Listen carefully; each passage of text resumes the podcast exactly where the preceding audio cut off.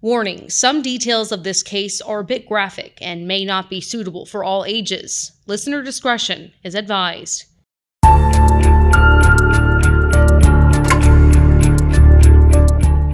He took his authority for granted and calmly told investigators how he killed his four victims Melissa Ramirez, Claudine Luera, Guiselda Cantu, and Janelle Ortiz.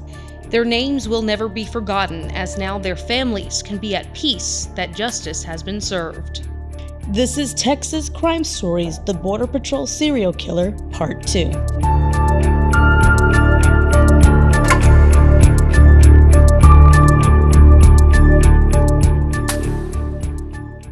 Last year, we told you about the case of former Border Patrol agent Juan David Ortiz. He was accused of the murders of four women in 2018. In late November, early December last year, his trial took place. There we heard more details that weren't known, as well as we hear from the only woman who survived his attack and the victims' families. Let's start first with opening statements. Webb County District Attorney Isidro Alaniz was the lead prosecutor, and he laid out their case, including revealing that the entire interview Ortiz had with deputies would be shown. You will see and you will hear through his own words how he took each woman to their last resting place. As for the defense, attorney Joel Perez said the state had it wrong and that Ortiz was suffering from PTSD, and the numerous prescriptions doctors prescribed him were causing him problems, and that he never willingly confessed to murder. The first witness to take the stand, the woman who broke the case, Erica Pena.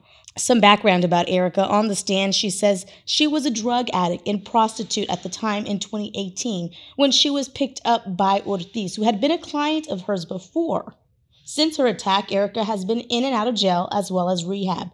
At the time of testimony, she said she had been on methadone to help with her sobriety and had been sober for 11 months. Erica spoke about the night she was attacked and how she noticed Ortiz acting differently and how he mentioned her friend Melissa Ramirez. All of a sudden, he said that he was afraid that they would check his DNA because he was second to last to be with Melissa. Erica went on to say at this point she felt uneasy and had a feeling that Ortiz was behind her friend's murder. She said she threw up and blamed it on not having much to eat for the day. This is when Ortiz took her to get food at a nearby gas station, and that is when Erica said it turned for the worse. Um, as soon as he uh, took out the gun. He just stared at me, didn't say anything. I opened the door. I took off running. I snapped. You got off the truck, you said without your blouse. Yeah, What happened to your blouse? I don't know. How did you lose your blouse? I don't even know. Everything would happen so fast. Erica ran straight to a DPS trooper who was putting gas in his unit, yelling for help. It was then police got the break they were looking for, but what they didn't know is that while they were looking for these, two more women would be killed, something they didn't know until they finally arrested Ortiz and took him in for questioning.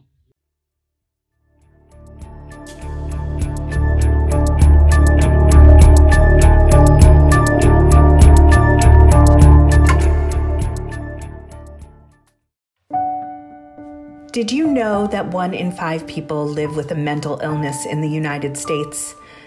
I'm one of these people.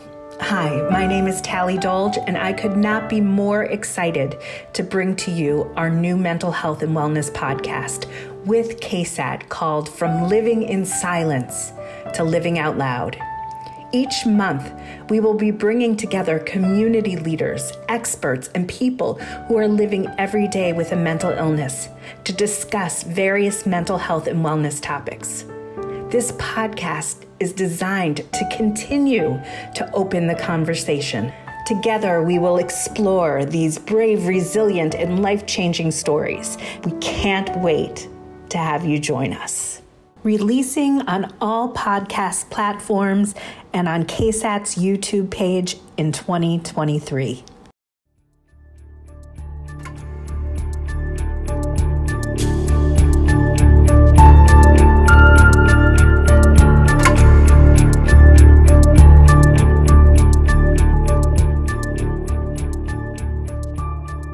Juan David Ortiz was found in the back of a pickup truck parked in a hotel parking garage on the same road, San Bernardino, that he picked up his victims from. Once at a Webb County Sheriff's Office substation, Ortiz was read his Miranda rights and said he didn't know anything about any murdered women. But then, after several hours, Ortiz asks for his handcuffs to be taken off and begins to give in great detail how he murdered each woman. I'm telling you to walk away. You're not listening to me. Takes a few steps. Shot it one time. This interview crucial for the state as Ortiz also gave motive.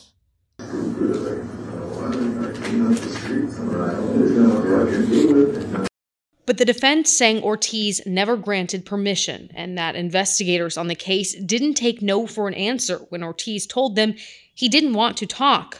Regardless, the video was already shown to jurors. They would then deliberate after eight days of trial for over five hours. Here's the verdict. Verdict form. We, the jury, find the defendant, Juan David Ortiz, guilty of the offense of capital murder as charged in the indictment and as instructed in this charge. And then he was automatically officially sentenced by Judge Oscar Hale. As you know, uh, I'm sure your attorneys have informed you and you've heard throughout the trial, this, uh, this charge of capital murder has uh, an automatic uh, sentence of uh, life in prison without the possibility for, for parole.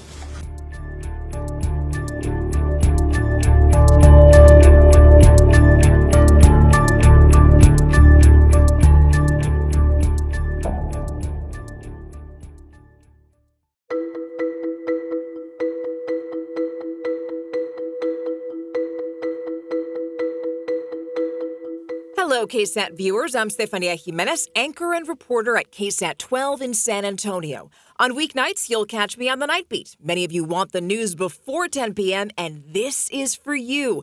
It's called The Nine at Night, a live nine minute digital newscast airing at, you guessed it, 9 p.m.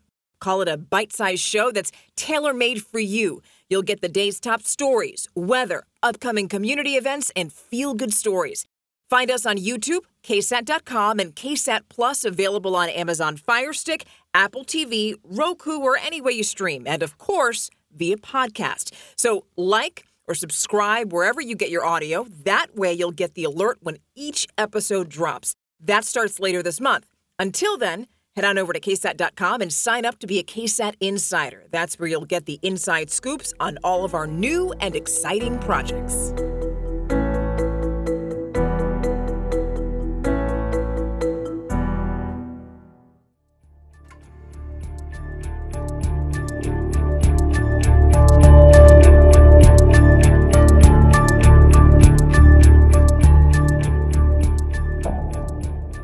So, Erica, this was another really big trial that you covered, one of many, but this is another trial that we streamed gavel to gavel. Uh, talk to me about that coverage for you. This was this was different because this was a very high profile case in that a lot of national media was here as well. So this tiny courtroom was packed, um, not just with media, but you got to remember there was four victims, so their families, um, as well as family for Juan David Ortiz in these trials, you just have to remember to pay attention to the case. And being that Isidro Alaniz was the district attorney in Webb County, him presenting and being the lead prosecutor also added a different element. But from the get go, he was very strong about this case. He came in strong with his opening and his closing arguments. But there was a lot of moments in this in this case that kind of threw us off. One, Ortiz never showed much emotion throughout the showing of autopsy photos for these women, how they were found. Um, but he did show once emotion. Um, toward the end of the trial, they played calls he had made from jail, speaking to his wife and his kids. Um, some of this was suppressed and didn't make it, and some of it didn't make it to trial after a, a motion was was um, filed by the defense. But this is the first time when he's hearing his children talk to him on the phone that he breaks down. He is sobbing. He has his hands over his head. So obviously, I don't know exactly what he's thinking at the moment, but not being in his children's lives obviously is what it's what affects him. But the murders of these women, nothing. And he so calmly talks about how he killed each of them in great detail. He puts his hands up and like shows a gun and how he pulled the gun up and shot them and makes the noise of the gun and talks about how they these women how they were just nothing. And that was just very I couldn't imagine how those families felt.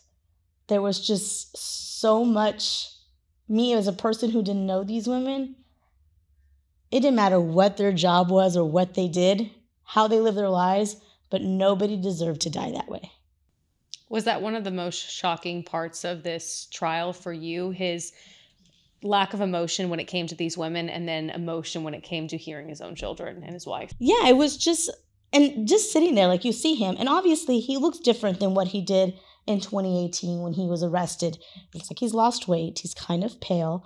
Um, he's wearing glasses. Of course, they cleaned them up for court, but yeah, not seeing any emotion. There was, for instance, for Melissa Ramirez, because they go through each of the victims and their autopsy reports, how she was found, which we don't really talk about it too much when we're giving the overview of the, of the trial, but she was found alongside the roadway, face down, and she was still clutching a bag of M&Ms in her hand when they found her in the photos.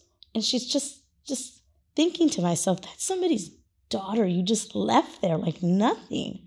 Was really it was hard to see these photos. And then you see the float the photos of Claudine kind of the same way, laid out on the side of the road of Guiselda Cantu, who who had more trauma than the other victims. She had some blunt force trauma to the face, not just gunshots and then Janelle Ortiz, who the last two victims they didn't even know about until they interviewed him, where he's telling them in great detail, oh, and then I picked up this one, and I picked up this one, all on the same roadway in the same area. And these, you know, Laredo is a city, but it's not a big city like San Antonio. So these women knew each other.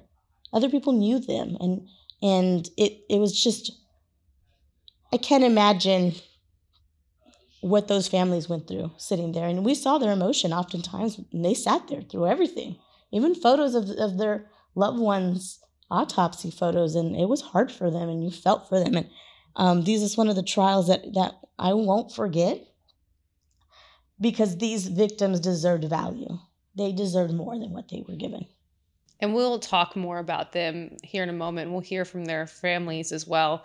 Um, I want to ask you were you surprised at all with this verdict? I was a little more surprised about how long it took. It took over five hours. But what I've kind of noticed in these capital murder cases, because it is sometimes a life or death situation for the defendant, um, there's a lot to consider.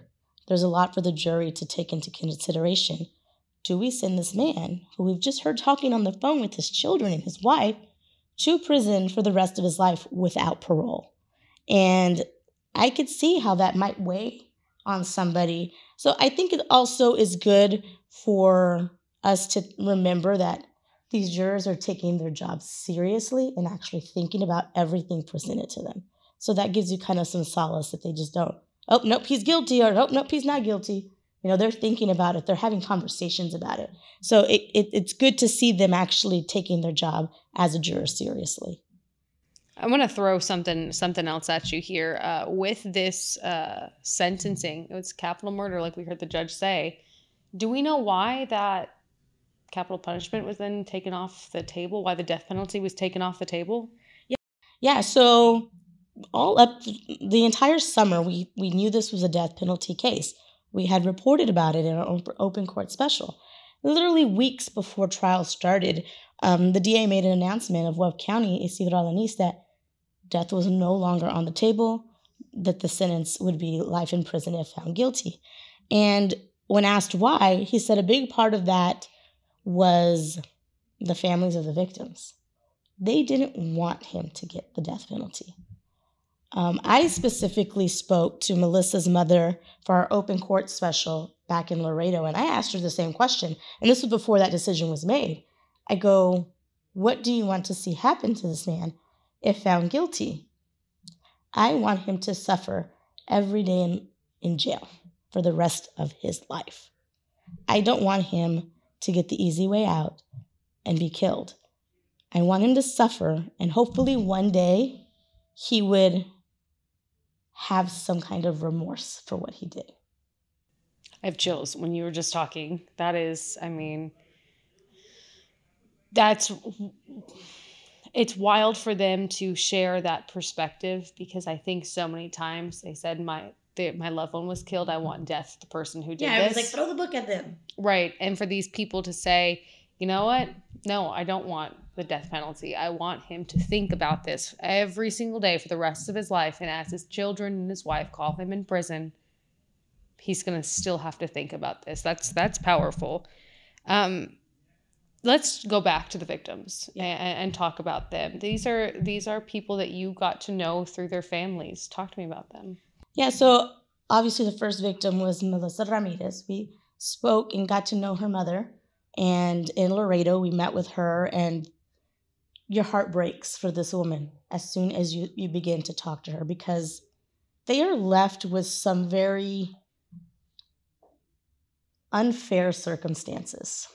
Some background on Melissa she was, of course, she was a drug addict. She was prostituting to get money to for her addiction. Um, her mother has been taking care of her children. But her mother also lost another child years before Melissa was killed. She lost a, a, a son due to cancer. So finding out her daughter was murdered was really hard for her, and it still is very hard for her. And now she's taking care of two children for the rest of their lives, which are Melissa's two kids. And she's like, it's unfair that she was never given the chance to beat her addiction, to see her children live and, and grow up and be there. And this this very much is still very painful for her, even though it's, you know, been several years later and it's still something she's dealing with. She was there every day in court from beginning to end. She sat there with Melissa's sister, her other daughter, and they had pretty harsh words for Ortiz during victim impact statements. Um, they are ones, usually, sometimes you see in victim impact statements some forgiveness, or but they did not hold back them too, um, which is rightfully their right to be angry with him. This was the first time they were able to to speak to him face to face. And one thing she told me um, before the trial started, when there was a lot of pre-trial hearings going on as we got to trial, at one point during one of those trials, she's like, I just was filled with rage. I got up and I called him in Spanish, asesino, which is assassin. And then he just turned and like smirked at her. And she's like, I just broke down from from hearing, from seeing him do that to me with just no like no empathy at all. And this was just kind of shows you what the families had to go through in this trial, sitting there. Also, we heard from Claudine Luera's um, family. They gave a victim impact statement. Kind of, these old women kind of had the same backstory. They were they were prostitutes. They were drug addicts. Um, Cantu was another one, and then Janelle Ortiz um, was a transgender woman um, who was, you know, living on and off the streets as well with a drug addiction. And actually, before, you know, Janelle was killed, she had told her family, I don't have a good feeling right now. I feel like something's going to happen to me soon. And they're like, oh, no, don't worry, you'll be fine, whatever. Just take care of yourself out there. Little did they know, days later, she would be murdered. And she didn't fight. She knew as soon as she got into the truck, she was like, You're the guy that's killing all the prostitutes. And he told her, Yep. She just got off the truck. She walked a few steps and he shot her in the back of the head. I think hearing from their family really humanizes who they are and who they were. Um, so many times, I think we hear someone dealing with substance abuse disorder who is a sex worker, and we don't have a lot of sympathy for that lifestyle. But substance abuse disorder is a disease, and it's not one that you can just flip a switch and you're you're It over it. Yeah. Exactly. It takes a lot of work. And I think people who don't know someone who's dealt with that or don't have that empathy for someone who is going through that, this lifestyle doesn't make sense. But they're dealing with a disease, a very real disease I mean, just like any other disease that we we encounter in life, and so you need to extend that empathy and that sympathy to them. And sex work might be their only their only course of action to try and support this this disease that they have. And maybe they don't have anywhere else they can turn to. Maybe they don't have a lifeline they can go to and say please help me. So many of us are fortunate that we can turn to that and turn to someone else but maybe they don't have that. So i think and i appreciate you sharing that about all of these women because we oftentimes forget about that when we see someone who's living a different lifestyle than we are. So thank you for sharing that. Yeah, and uh, the hardest part of covering any trial or any case are the victim impact statements. This is very emotional. For me, I'm oftentimes sitting in the courtroom with like a lump in my throat, trying not to cry because you just feel the emotion these these families have gone through and you just you hurt for them and you wouldn't want anybody to feel that pain. And I've never, I've heard many victim impact statements, but Griselda's Cantu's brother Joey probably gave one of the most impactful statements I've ever heard. And I want you to listen to it, Lee. My name is Joey Cantu. Chelly, Griselda Cantu was many things. And yes, she was a drug addict. She was a prostitute and she was a felon. But she wasn't always these things. And maybe one day she would have ceased in being these things as her family had always hoped. But you have forever robbed us of that hope that one day she would come back to us. It is said that hope springs eternal, and it's true until someone like you comes along and completely and utterly destroys that hope.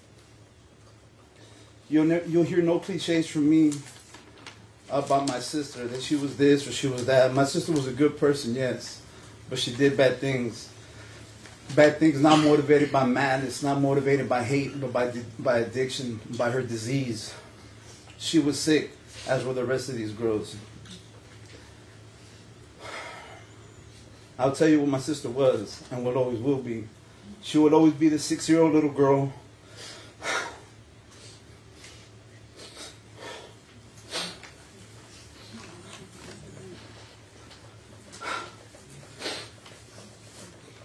She was all I had, bro. She was all I had left. You took the last living member of my family, man.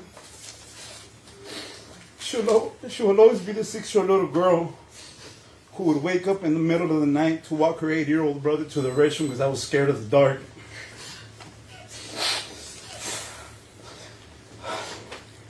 She will always be the little sister who defended me from bullies when we were in elementary school, even fist fighting them and she'll always be the little sister who cried just because she saw me crying. My sister was empathetic and she was compassionate, as evidenced by your conversation with her. Her knowing what was likely going to happen to her and still choosing to talk you out of suicide. Showing you compassion, sympathy. She did not beg for her life, she begged for your life. She told you it didn't matter what you had done, that God would forgive you that God would always love you. And that was my sister in a nutshell.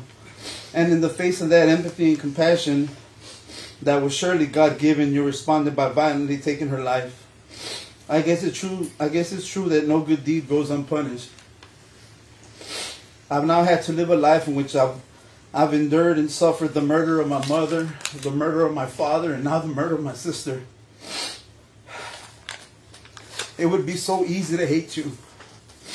Too easy. But I've always abhorred the path of least resistance, and I don't hate you. I don't hate you at all. And I won't hate you, but I do hate what you did. Not only to her, but to all of us. And here's the irony. Roughly 26 and a half years ago, I stood where you now stand, accused and convicted of murder, sentenced to 40 years in the Texas Department of Criminal Justice. I spent 22 and a half of my 22 years and 11 months of my life in prison from the age of 15 to the age of 38. When I was granted parole, the sister of my victim wrote me and told me that she forgave me for what I had done and that I should forgive myself as well. And now I find myself here in front of the person who killed my little sister. And I want you to know that I forgive you. And I hold no ill will towards you, ma. I pray that one day you find the peace that you have ripped away from all of us. You spoke of God's ability for miracles. Well, your miracle is that you, you get to continue living, to continue to see and hear from your loved ones while we no longer can. When in any other circumstance you would be facing the death sentence, and know that it was me, the brother of Guiselda, who asked the DA to consider going without the death penalty. Because your family has suffered as well. No parent should ever have to watch their child die, even yours. I leave you with the words of my sister. No matter what you've done, it doesn't matter. God will forgive you and God loves you. May you find peace and freedom in Him. But I'll forever wonder if maybe Erica was not who she was, if Erica was not a prostitute and a drug addict, if swift, if swifter action could have been taken, would they have believed her should have been an upstanding citizen? Would it have taken four hours to find him? Three hours, two hours, however long it took. You're not entirely your fault. We were failed at times by the justice system too. That was just one of probably six of the statements from the families. And when I say victim impact statements are hard to hear, this is why. I don't have like I mean I didn't know that she convinced Juan de Ortiz not to commit suicide. So as they were driving, as he explains it in his interrogation video, he was driving with her um, around the same area the other women were found and kept saying, you know, my life is over. I'm done with my life. I'm going to end it. So I'm leaving you here. He tells her, walk away. San Antonio is this way, Laredo is that way. And she starts walking and walks back and says what she tells him God will forgive you. Don't do this. God loves you. He tells her, Listen, I told you to walk away. Why aren't you listening to me? And then shoots her.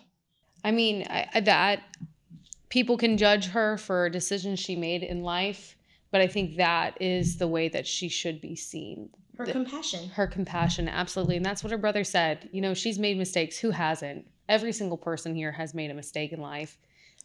But she should be defined by that. Because that act of compassion and selflessness, I mean, is unmatched. Exactly. Juan David Ortiz is now serving life without parole at a prison outside of Houston. We requested an interview after his trial, but he has since denied our request.